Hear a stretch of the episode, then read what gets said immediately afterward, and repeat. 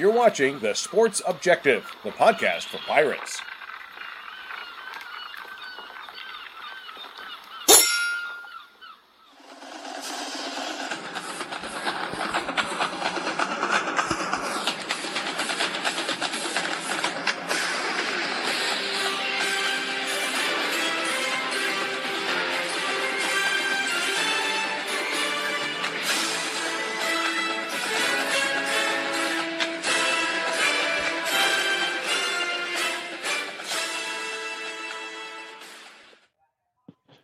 Welcome into the Coach's Kid here on the Sports Objective, episode four of this particular show. It's the first episode um, we've turned out, you know, here in the last several months.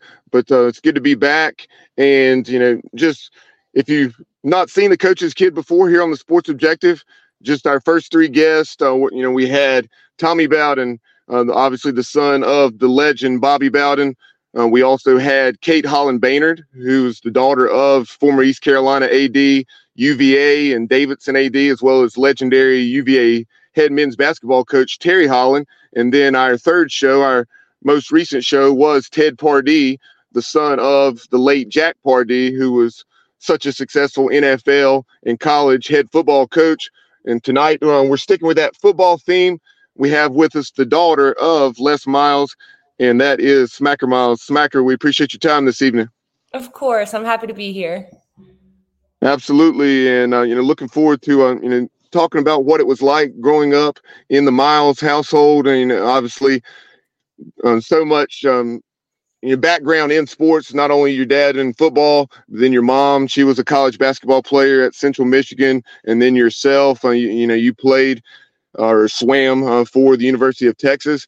So, um, you know, just take us back to, to, your childhood. I know you were born in Ann Arbor, but then when you were just what about five, six months old, you moved to Stillwater for the first of two times.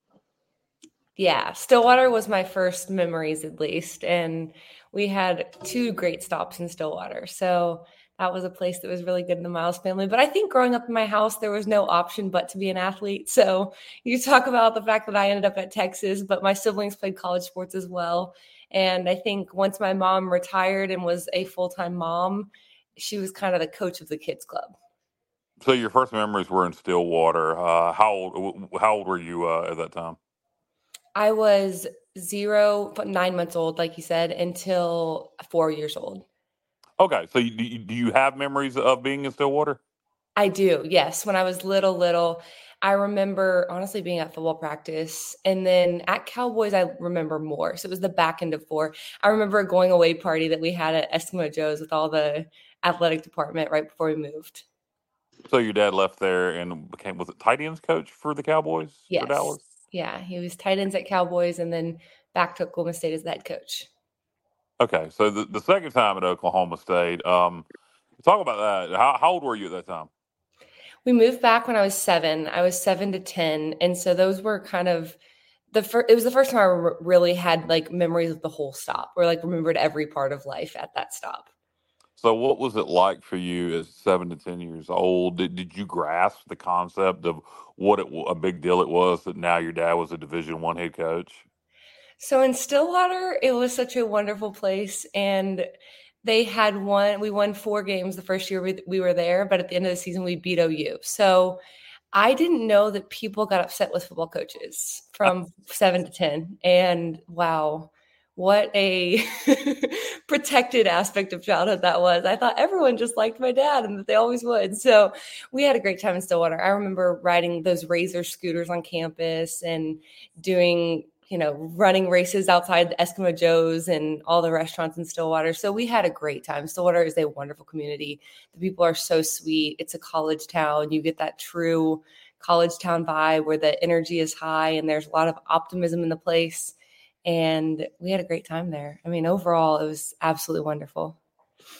And when we were lining up this interview, you know, you know, we had, and we actually just talked about this before we went live how we had had Kate Holland Baynard on, and the daughter or one of the daughters of Terry Holland, um, and legendary coach at the University of Virginia men's basketball. And she was talking about the relationship that she had with uh, you know Mike Krzyzewski's daughters, and then also referencing uh, what you just said that it was so hard to hear people talking negatively about her father. you know, when they would lose a big game to the University of North Carolina or Duke or, or whoever it may be. And um, that was something that, you know, having that relationship with another coach's family, that certainly um, benefited her to to learn how to handle that. Yeah, I think coaches' kids have a really special bond. They're the only ones that really know what it's like. And for us, we went to school on LSU's campus. So that entire time, coaches' kids would get into the private school on campus. And so every time okay, we had a hold new. on, hold on, hold on, Smacker. Hold on. There's there's a private like elementary middle school on campus. the lab school. yeah, K through 12. So any new coach is good. It didn't matter how old they were. is it is it so who goes there? It's not just for the coaches' children. Who uh, no, it was the lab school on campus. So we would Okay. have student teachers from the university, and then it was kind of a normal private school in some aspects. And it was actually it was actually an interesting dynamic. It was a hybrid public private. So we did private standardized testing, and it was one of the less private private schools in Baton Rouge, if that makes sense. Yeah. But still had that component. So it was fun because they would let coaches' kids start halfway through the year. So that's what I did when we moved there. And then one of my best friends in life to this day was the only one that did the move with us from Oklahoma State to Baton Rouge. So we actually moved and started a new school together as if she was my own sibling. And I think that bond and knowing, especially once we got to Baton Rouge, and it was a community that really had a lot to say about football and was bought in as far as having an opinion about it.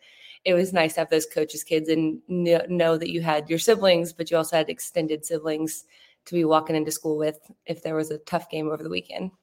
right? So you you you you were friends with the with the assistant coaches' children. Absolutely. uh, Always you- best friends. Yeah, so it was easy to, to bond there. I- I'm just fascinated by that concept at LSU of a of a Yeah. K through 12. I- I'm, I'm sure that's not the only one like that. It probably there's probably many. It's just a, a new concept to me. Um, But but but talk about um. I mean, we're gonna. So that what year? What year did your dad take over at LSU? It was 05. Oh five. Okay, so we're just going to fast forward a couple years. Um, jump ahead to 07, the national championship year. How old were you when that happened? I was 13. Thirteen. Okay, so you're you're just becoming a teenager. Yeah. You're what seventh grade?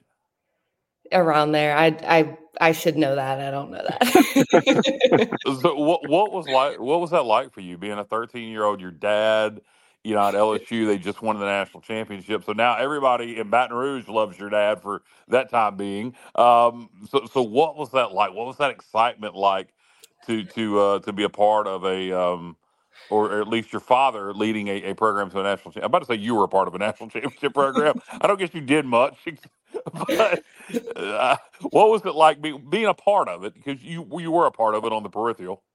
yeah. I think this is this is one of my most laughable childhood memories because you know you're just naive and you don't know anything else. And when people ask me what it was like, it's like, well, it was normal to me because I didn't know anything else. So I remember being very, very excited about getting a purple juicy sweatsuit for the game. That's what I really wanted. I wanted to have the, the all purple fit. And I remember we woke up on the day of the game and I went to practice with the club team in New Orleans. And it was a random team. I obviously wasn't on that team full time. And I got back to the hotel room and there's, you know, people gathered around and waiting to see my dad and greet him, extended family members and stuff. And he was like, How's swim practice? And he wanted to hear all about it. He wanted to know if I beat the new competition and what the set was. And so for me, it was such a normal day because it was another game day. And I would go to practice and I would see the Tigers and I would think that they were invincible. I just, I didn't know any better than to think that we were going to do that all the time. And my dad was very humble. So I never really felt like it was about, it wasn't about him. The team won. And that's just kind of how we saw it. So it was, it was a bowl game, but we had been to bowl games at that point, And it's fun to look back at how normal they made that seem in a way that kept me really grounded. And, you know, I feel like it never got to us as far as like getting to your head, kind of, or feeling like it was about you. And I think that that's an important part of who I am. Do you actually remember swim practice from that day? I remember the pool. I remember the people I was racing against. I remember the in state Louisiana competition, but not people I practice with day to day. So I absolutely do remember that. And I remember people kind of wanting to talk to my dad and him just really being genuinely interested in swim practice. That's good. That's, it's actually it probably actually helped him too to to get his mind on normalcy. You what you did that day rather than just focusing on the game nonstop. Yeah, exactly. And we would help him do his game boards. He would write like kind of a motivational talk on a big whiteboard and they would wheel it into the hotel room on any away game. So it was it felt like a normal away game to me. Smack, you kind of sorry, go ahead, go. Well, I was going to follow up on that. When did you realize? at, at, what point? How many years later did you realize what your dad had accomplished by, by winning a national championship? The stress crept up. It was year. It was very just consistent over that time until you know until the end. And I think even in the end, I didn't make sense of even the firing for a little while because I would see people get jobs that you know the next year in the years to come with you know not having had an amazing season they would get a new job or they would just keep a job that i'd be like wait what? That was kind of an iffy year. And so i think i think it took me a long time to really understand how hard it is to do that and and just the great teams that it's elusive and they just miss a couple of times that they were close and it never happens so i'm it's still really incredible to know that that actually happened and to look back at those naive memories and realize how different it really was. Smacker, before we talk more about your dad's time in Baton Rouge, uh, you know, kind of going back to from that transition from Stillwater to uh, Baton Rouge, um, I guess what you were about fifth grade or so, about to transition into middle school. So, what? That's another aspect of being a coach's kid, the moves. Uh, so that was You'd obviously made that transition from Dallas to Stillwater, a place that you were a little familiar with, uh, you know, from when you were two, three years old. But um, you know, obviously you had made friends in elementary school. What was that like having to move move away, and uh, you know, how how did you deal with that aspect? Guys, I don't think I've ever talked about this publicly. I was I was not ready for that move.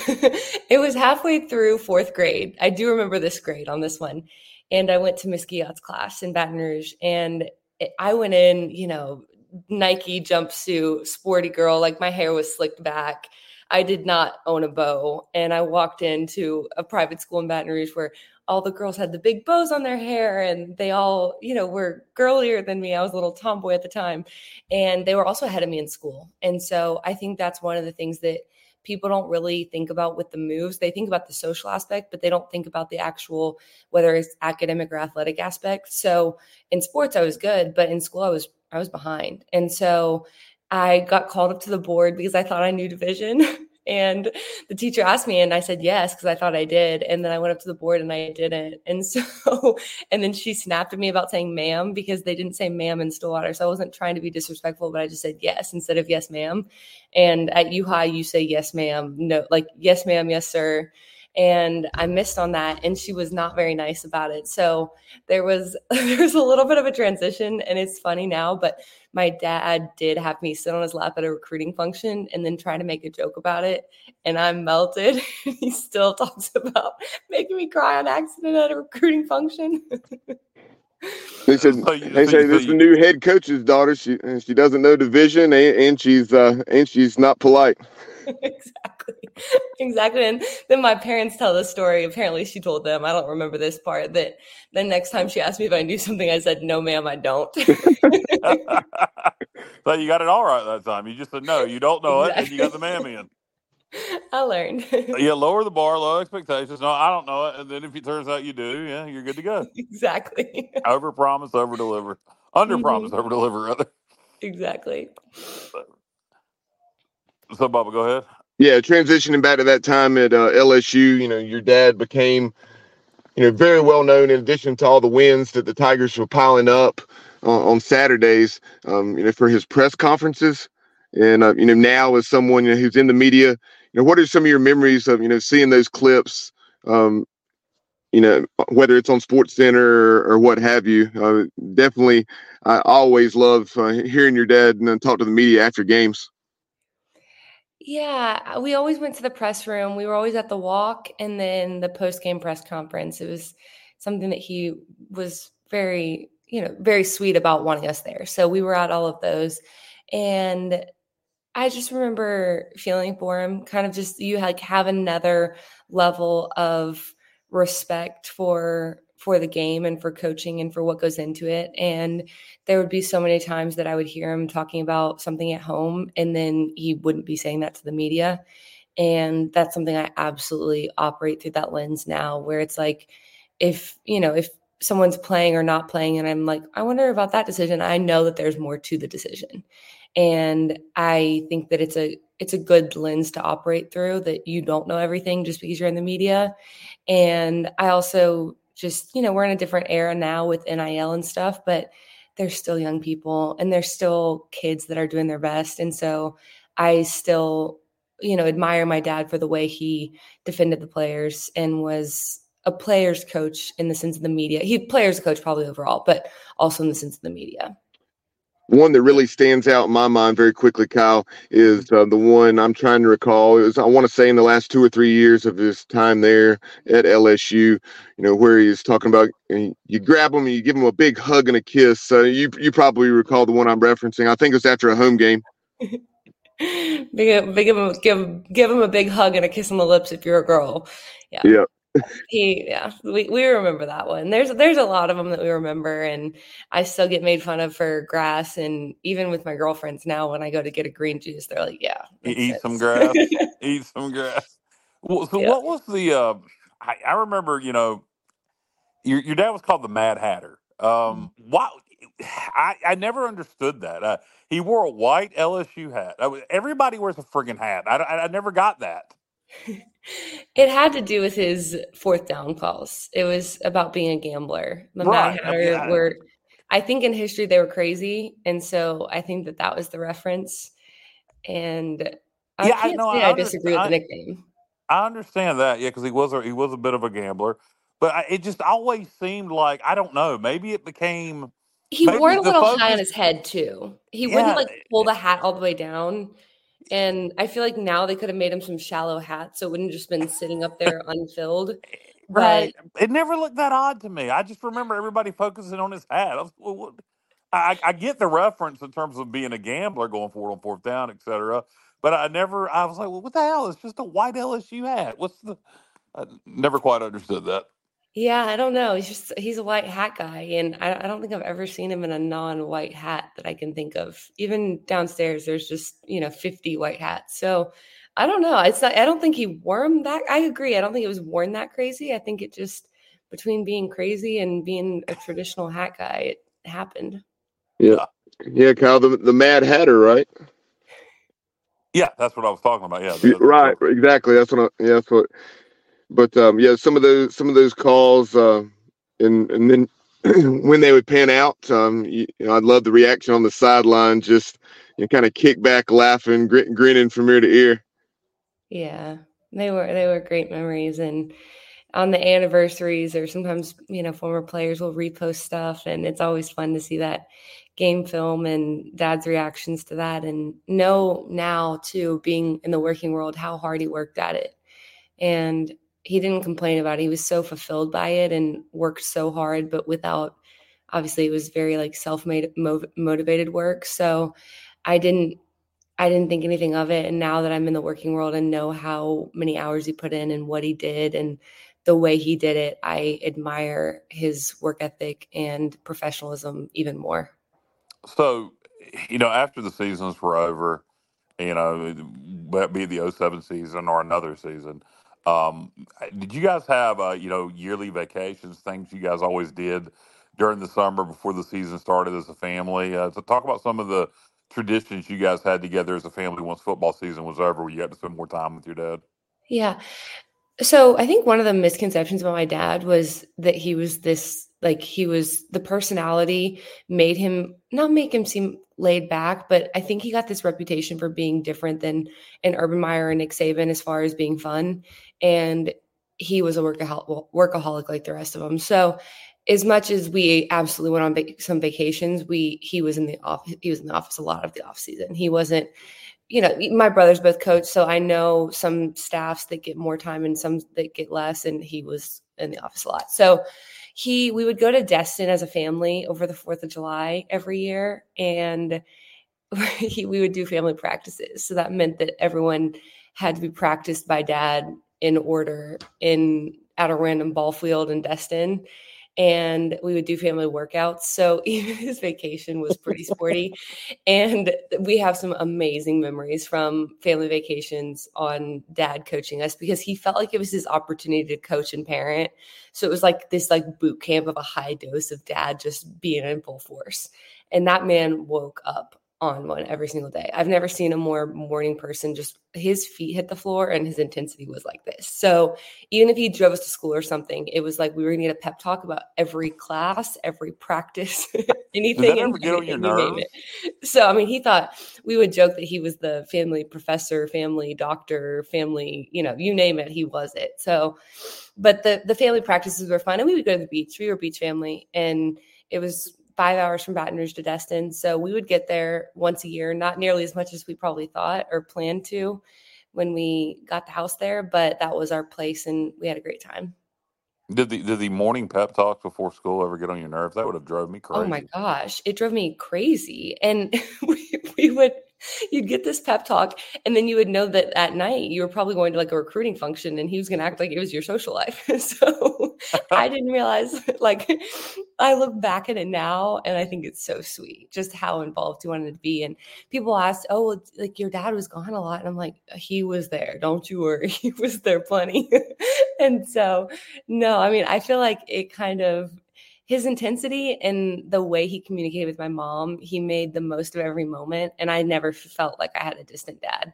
We would go, we would take him dinner at ops and we would watch the end of practice and then eat dinner with him.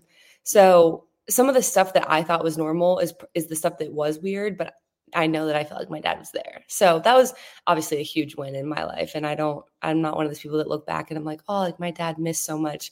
My dad got to everything he'd get to. He would bust it across town for one event at the end of a swim meet if he could. So I think some of those, once again, some of those moments where he did make it there, you kind of forget about the times he didn't because he worked so hard to get there when he did, when he could. Did you ever have a situation um, at a swim meet, for example? Um, or it doesn't have to be a swim meet, but it, it, it just you know wherever where you know you, it was something for you or just something in public where you guys were as a family and you had to deal with a LSU fan that decided he didn't like your dad. Yes, my parents tell well probably two main ones that step out that stand out in my mind. When I was little, and I don't remember this one, but apparently it must have been young in Baton Rouge, but I don't remember. So some kid, a boy, came up to me and said that his dad said he could call better plays than mine. And apparently, according to the story, I told him, "We'll tell your dad I can shake you like a rag doll." So my dad loves that one. that's that's the one that he likes to tell. And then when I was, I want to say 12, there was a state championship meet in Baton Rouge and for all of Louisiana. And there was a girl that so High Point is scored on seven events, and we had each won three and gotten second in the other three to each other on the seventh event. So this is day three. We're swimming the same seven events. And she touched me out in a 400 free long course in the summer. My dad was there and her dad highlighted it, wrote high point, and then asked my dad to autograph it. And I still, I mean, I, the girl's very nice. I, we kind of loosely keep in touch. She was not like that, and I, but I still look back on it and I'm like, yeah, well, I swim in college. Like, I still that one. I'm like, no, no, no, that was too far. After seven events, like, it's one thing if you just beat me on high point, but we won three, you won four events, and I won three events, and you're gonna have my dad autograph it. Come on. Did he? Did he autograph it? Yes, he did. Okay, well, that was good for your dad. I mean, yeah, he was were, nice. Were he was you mad sport at him about for it. autographing it? I said the same thing. I was like, "You didn't do it, did you?" he was like, "He's like, you'll get, you'll get her next year." but you were you were mad at him for autographing it at the time. yeah, yeah. He did the right thing. He did the right thing by autographing it. yeah. I'm sure you see that now, but when you're 12, oh you're probably for like, sure. "Dad, well, exactly. I wanted mean, it didn't it didn't happen again, and it was it's funny, and it was you know her dad meant meant it in good fun, and you know I was we both were had a lot to be proud of on the meet, and it was fine. You're talking about your your your swimming career.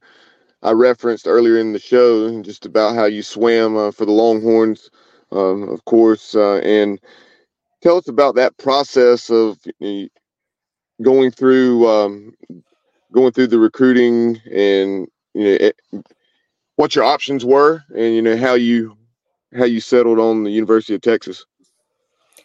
that is another place where naiveness came into play as far as what I had grown up seeing. You know, I saw the five stars come through where we rolled out the red carpet and took them to Texas de Brazil and they had, you know, offers from Alabama and LSU and every program that they would want to go to. And so I thought that, you know, working hard and doing the right things was going to lay out those same opportunities for me. And then I got to college and I, or to the recruiting process and I realized, you know, swimming's a partial scholarship sport and it's just way different. It's not the five stars that we've seen dad calling late at night, you know? So I think that it was tough in the beginning for that for me, but in the end, I had offers from, you know, solid offers from Texas and Michigan, which were my two dream schools growing up. And then I took an official to LSU and Auburn. I took my Auburn official visit for the LSU Auburn game and LSU beat Auburn by two points. And I was in the Auburn student section.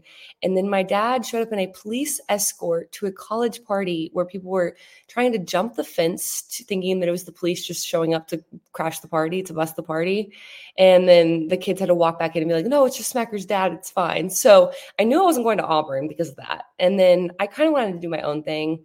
And so I loved the LSU swim coach at the time. He was my club coach. He was wonderful that official visit was wonderful. And of course, we went to an LSU game and got to see the fam. And I was at a boarding school at the time. So it was actually nice to go see my family. And I mean, it LSU will always just have the special place, probably the most special place in my heart. And so it was a tough decision to not go, but I, I knew I wasn't going to, if that makes sense. And then between Texas and Michigan, it was just the official visits and where my heart was and the Texas decision was a great one. I absolutely love Texas, and I'm so proud of being a Longhorn and that athletic department and the education. All of it was first class. Yeah, that's something you hear. Um, you know, be it you know a legacy recruit in some cases you know or someone in your in your position you know where your parent uh, is either a coach or an employee of the university and you know making that decision do i want to stay at home or do i want to go elsewhere? Uh, what all went into that for you? Uh, obviously you said texas was a dream school of yours yeah. My parents wanted me to go to my boarding school for high school and then come back for college. So when I first left home, that was the agreement. And I think I just wanted to be. I, I'm so proud of being a Miles and being Smacker Miles. And, you know, when people bring up actually the coach's kid thing. I had a basketball coach recently tell me, I knew, I knew you were a coach's kid. I just knew. And then, you know, if people say that like, oh, you, you know, you have this or that in common with your dad, there's nothing that makes me prouder than that. But I just knew I wanted to be my own person. I didn't want to just be Les Miles' daughter at LSU. And growing up my we my parents very much so guarded against us just being that they wanted us to be our own people they wanted us to be independent. They wanted us to do what we wanted and they wanted us to do it ourselves to be honest. So i think that i was i felt like i would have the opportunity to feel more confident in that merit if i went somewhere else.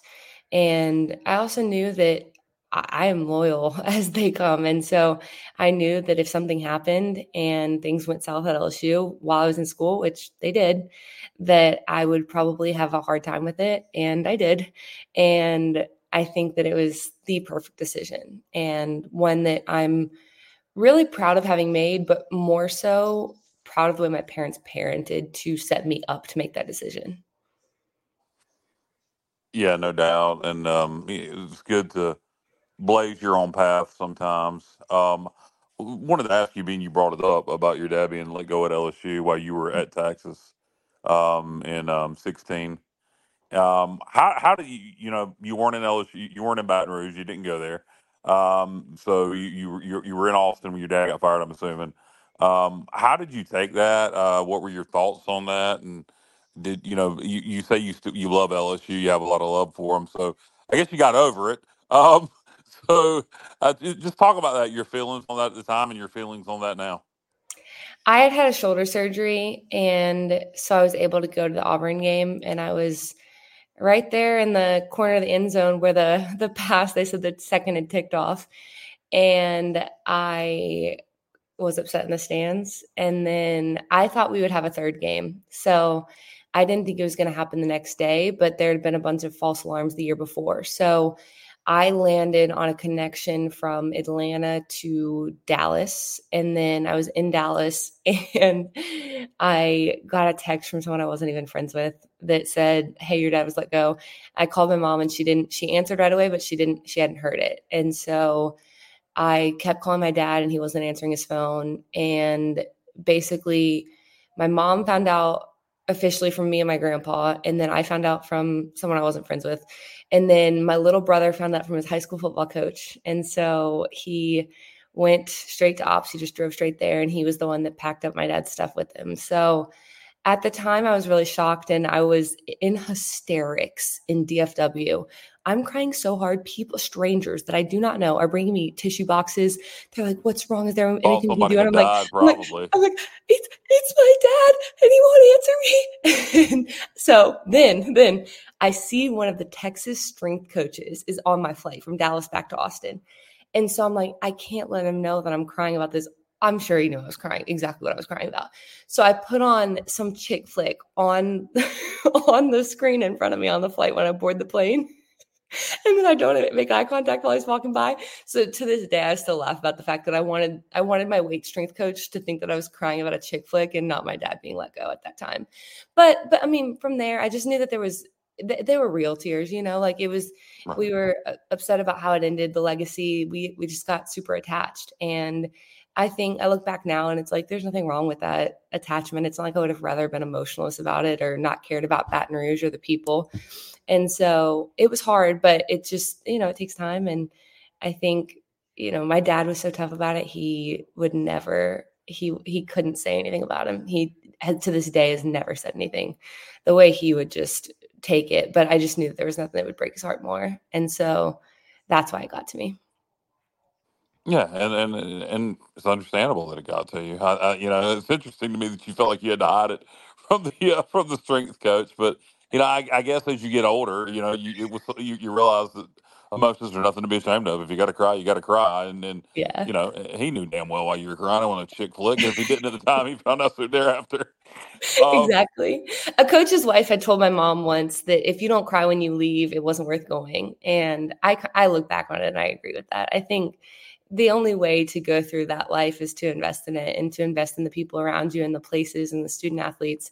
And with that, you know, comes heartache on the back end if it doesn't end well. But what are you going to do? Not not have it try to end well or not you know, give it your right. all while you're there. It doesn't make any sense. It's the old adage: better to have loved than lost, and never loved at all. Same applies with that kind of situation. Yes. Uh, exactly. Um, so the question that you probably get asked more than any other question in the world, do you know what it is before I even ask it?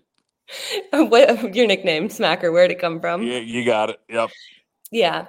Okay, so it, it's a good story, and I feel like it's a podcast story because my parents say they're like, "Oh, she smacked her lips together when she was a baby," and it's like that is maybe a fifth of the story.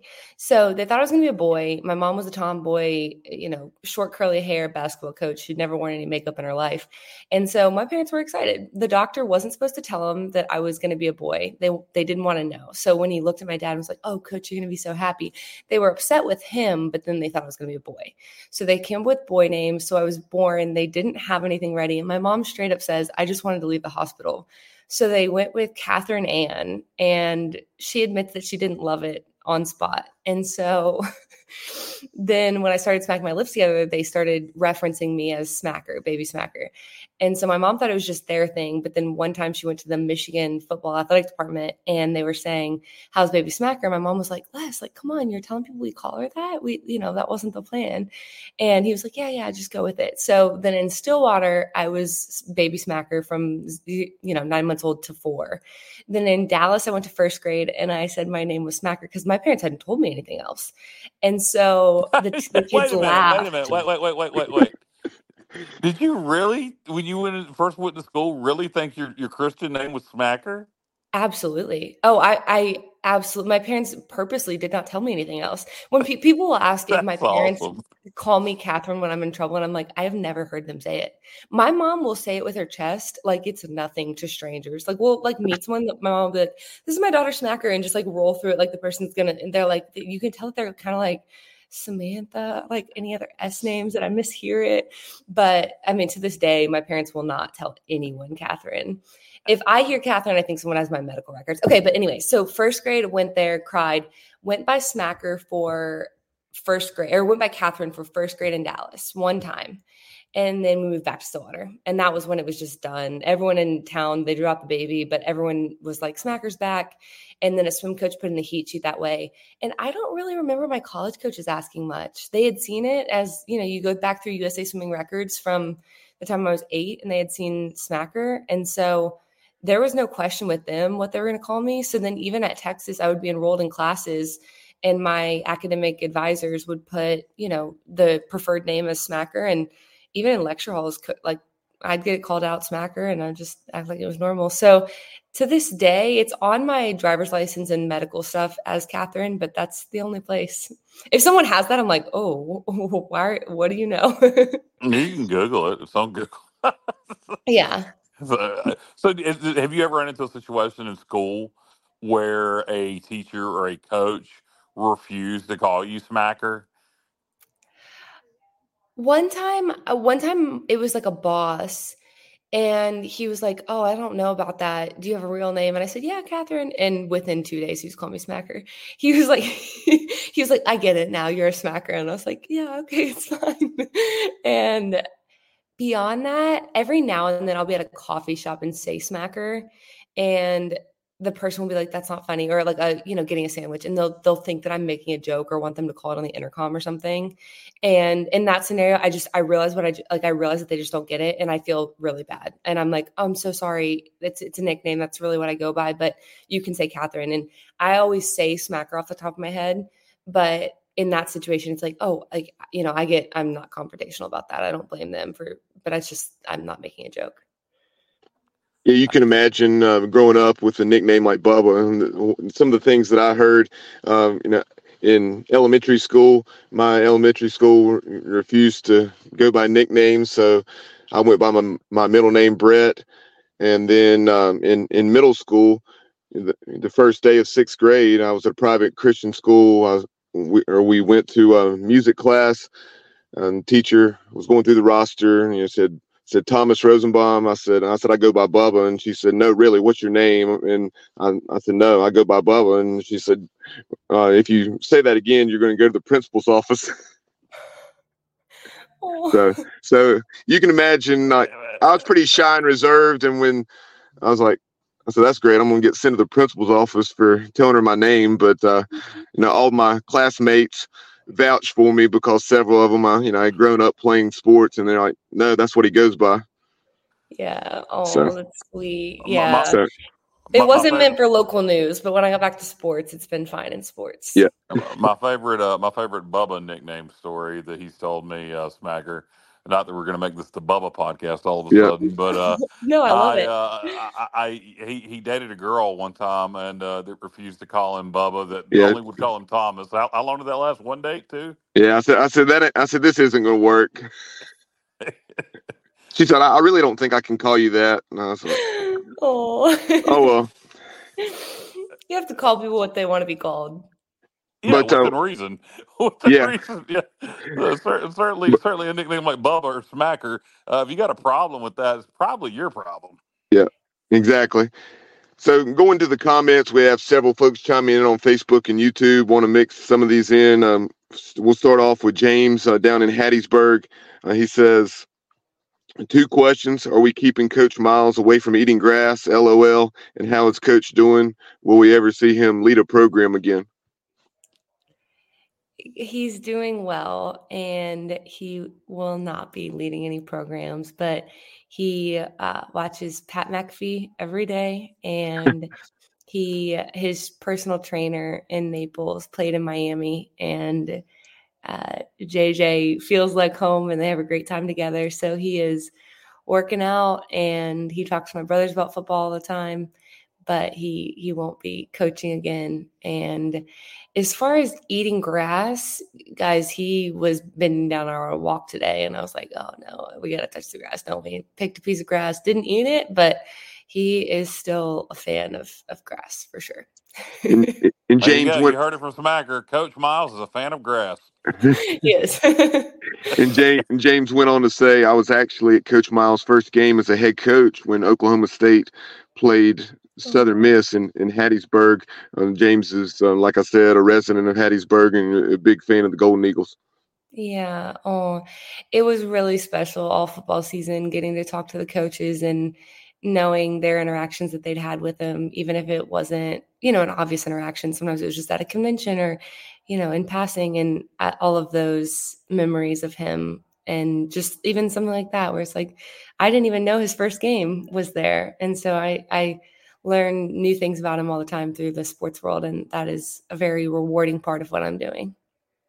You how did you get into uh, to sports broadcasting? And you know obviously you know you, you have a background in athletics. You were a swimmer at texas. Your dad's les miles but still that doesn't just automatically qualify you to be a sideline reporter so uh, how did you get into sports broadcasting and um you know I, like i said I, you you did such a great job during that rice um, east carolina game that we were watching uh, you know, and your name, you, you just you, you're memorable. Your name, you do a good job, and then we lo and behold, you're Les Miles' daughter. But how did you get into that? It was what I always wanted to do. None of us four kids ever really had that childhood. I want to be a teacher. I want to be a police officer thing. And I wanted to be a sports reporter by the time I was 10. By the time we moved to Baton Rouge, that's what I wanted to do. And I just, I would see the, you know, the sports reporters and the sideline girls come through and the way that they, you know, their job description sounded like it'd be fun to me. And at the time, I definitely didn't think of it as TV. I thought of it as a sports job. I didn't want to be a swim coach, but I wanted to be in sports. And so I definitely learned a lot about, you know, makeup and broadcast and cameras and editing and video and technology after school. But as far as knowing what I wanted to do, I did always know. And I did an internship at Longhorn Network at the end of being at Texas. And that was, great. The people are wonderful. And then I did an internship at Cowboys. And that's kind of how I started to make connections in Dallas. And then from there, it's been just a lot of freelance, a lot of digital games, and a lot of teaching swim lessons, to be honest. So I'm just now getting to the point where I'm, you know, getting true sideline reps and and getting to have the opportunities to get to where I want to go as far as getting better to get there. So it is such a a, a tough job, but it's it's rewarding in the sense that it is highly motivating and I, you know, I love looking forward to weeks as far as it feeling like a traditional game week. And, you know, I do the prep and then I love to meet with the coaches and learn about the teams. And I, I just, I, I do love it. So I'm really thankful that the parts of broadcast that I didn't understand or was completely naive, naive to, I've kind of gotten the enough of getting the hang of it and learned enough about it to know that I absolutely was right in wanting to do that. Yeah, you mentioned doing digital content. Uh, the the Rice East Carolina game with Keith Jefferson was on uh, ESPN Plus. Uh, what is the most pro- the most high profile game you've done so far? The I mean, I just did ESPN Plus. I was doing a lot of the ESPN Plus American games this fall, so um, the highest profile game. I mean, I've done a game on CBS from CBS CBS in one year, and it was CBS Sports based on programming the next year. So I've done some of that. I've done I've done some random bigger events, but a lot of the the most relevant reps are just those. That's what I want to do is sideline. So those football sideline games were important to me. Yeah, you did a great job. You know, well, I also remember watching you. Maybe you did our game with Florida Atlantic also at Boca Raton. Um, and you do a great job, and you're not just blowing smoke, and not just because you're Les Miles' daughter. But uh, what is the reaction like from coaches and players uh, towards you once they realize who you are? Do you feel like they treat you with more respect, or do you feel like they're just so wound up in the moment it doesn't matter? I don't ever tell anyone, and there's it, it's just it's gone a bunch of different ways, but they're all so wonderful. I absolutely loved. I know you guys are East Carolina people, and that staff was absolutely wonderful. I think I ended up covering you guys four times, three or four times.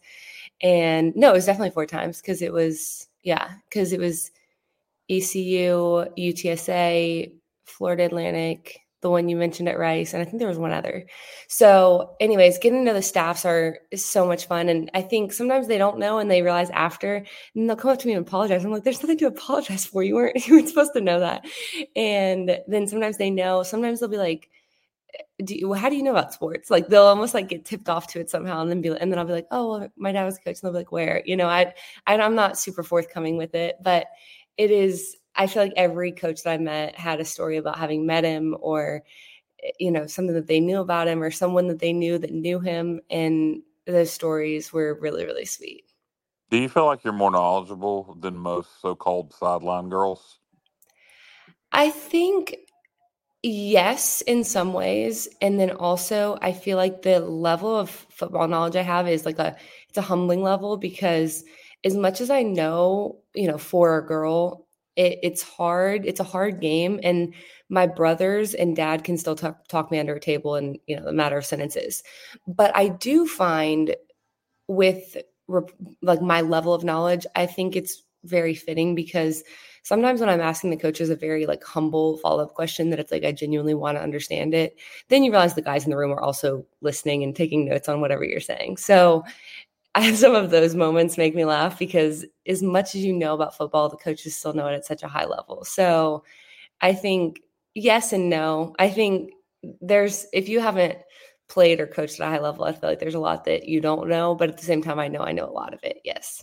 One thing you probably know how to do better than uh, you know somebody who at least is new to the job. You know how to approach coaches probably and, and make them comfortable, or know when they're not in the mood to talk to you and answer very many questions. Yeah, there were a couple times this season where you know if it, if it was a coaching staff that wasn't happy with the way things are going, they'd be like, "Well, we're happy to see you, like happy and thankful it's me," and knowing that I know what not to ask, and and also just that I'm genuinely for them. I think the the whole notion that reporters don't have Eh, feelings and like are completely unbiased is just not true. I fall for any good coaching staff that's doing things the right way and is kind and for the kids and you know respectful and does a good job communicating with me. It's like I can't help but being, you know, hoping that they have a great year and hoping that things the ball bounces their way. So I think that, you know, I enjoy getting to know them, but then I also get invested myself. We have several East Carolina fans chiming in. Um, William Landon on YouTube says, "Great job covering the American this year. Keep up the good work." And then Thank Daniel. Hill Sr. on Facebook says, "Smackers the goat sideline reporter for ECU games."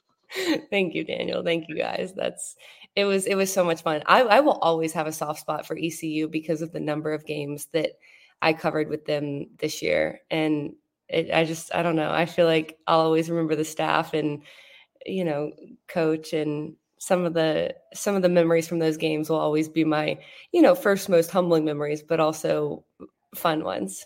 The games you that you worked, you you referenced Rice, UTSA, Florida Atlantic, obviously all road games. Mm-hmm. Um, was that fourth one? Was that another road game, or was that at Dowdy Ficklen in, in Greenville? All road games. Okay.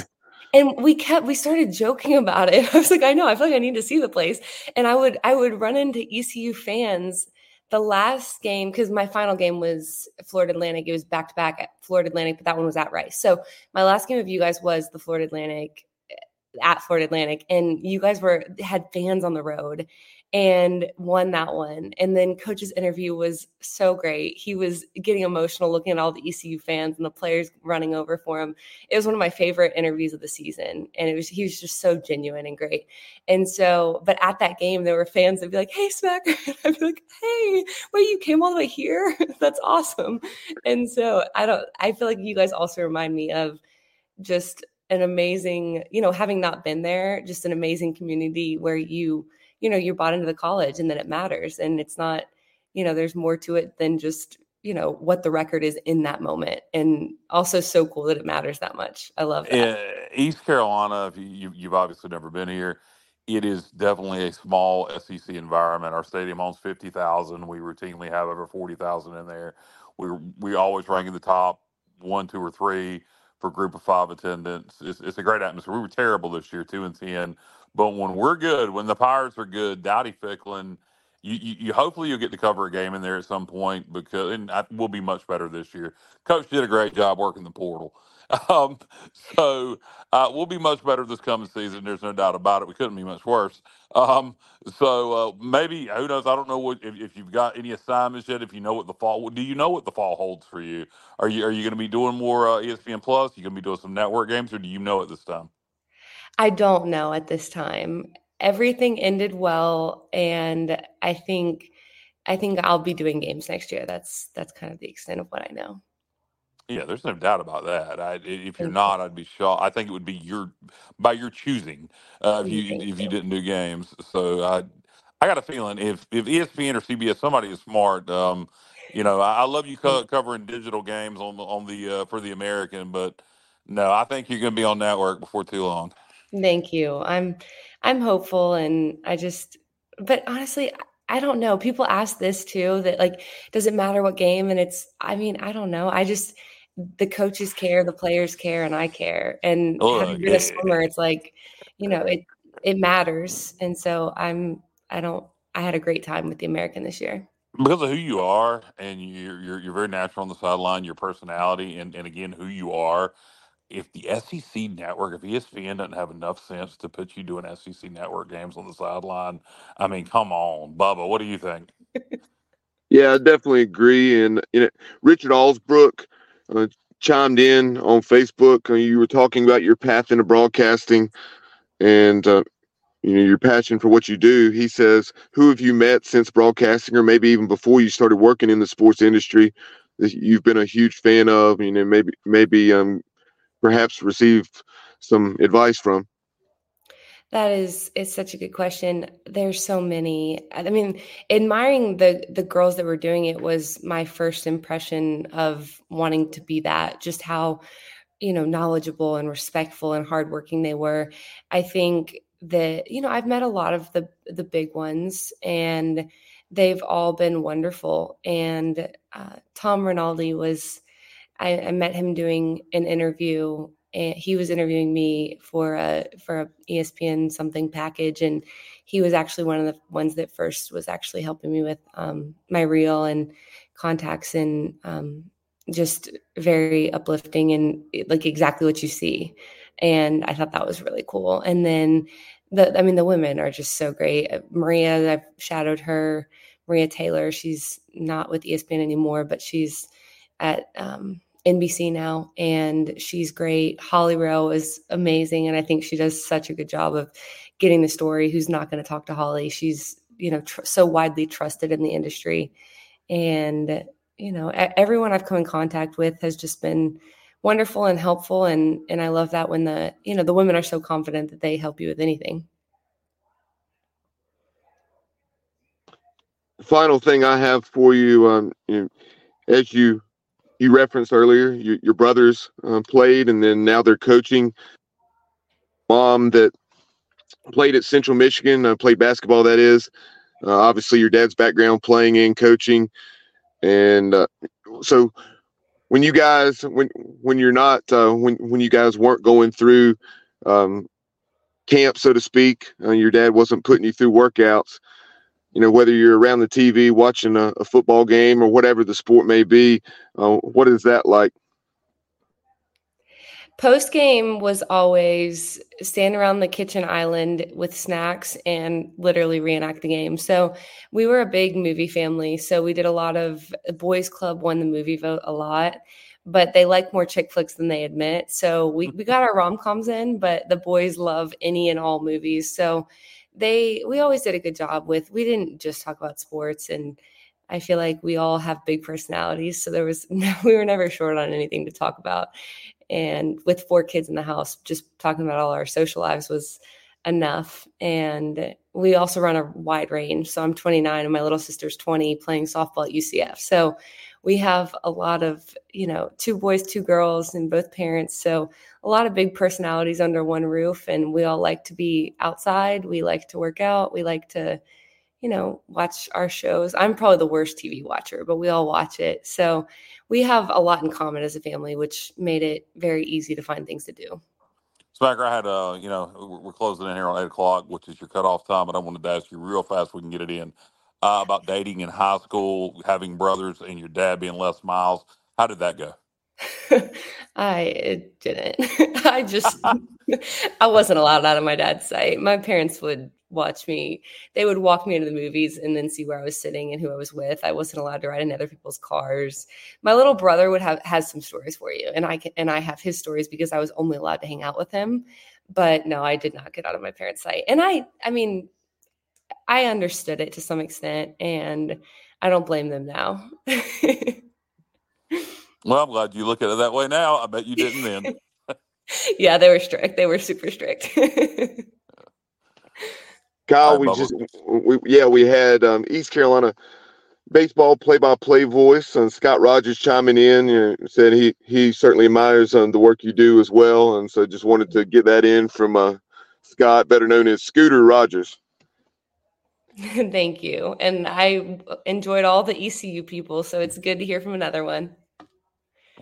Well, we really appreciate your time tonight. You've been very generous, and uh, you know we'd love to have you on some of our other shows. You know, this fall, uh, or maybe even during the summer months leading into football season to, to talk a little college football.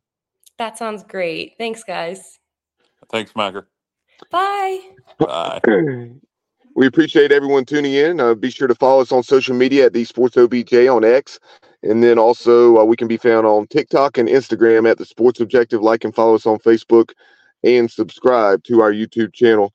You know, but for Kyle Barber, Smacker Miles. I'm Bob Rosenbaum. You've been watching and listening to The Coach's Kid right here on the Sports Objective. We appreciate everyone tuning in, and we'll talk to you real soon.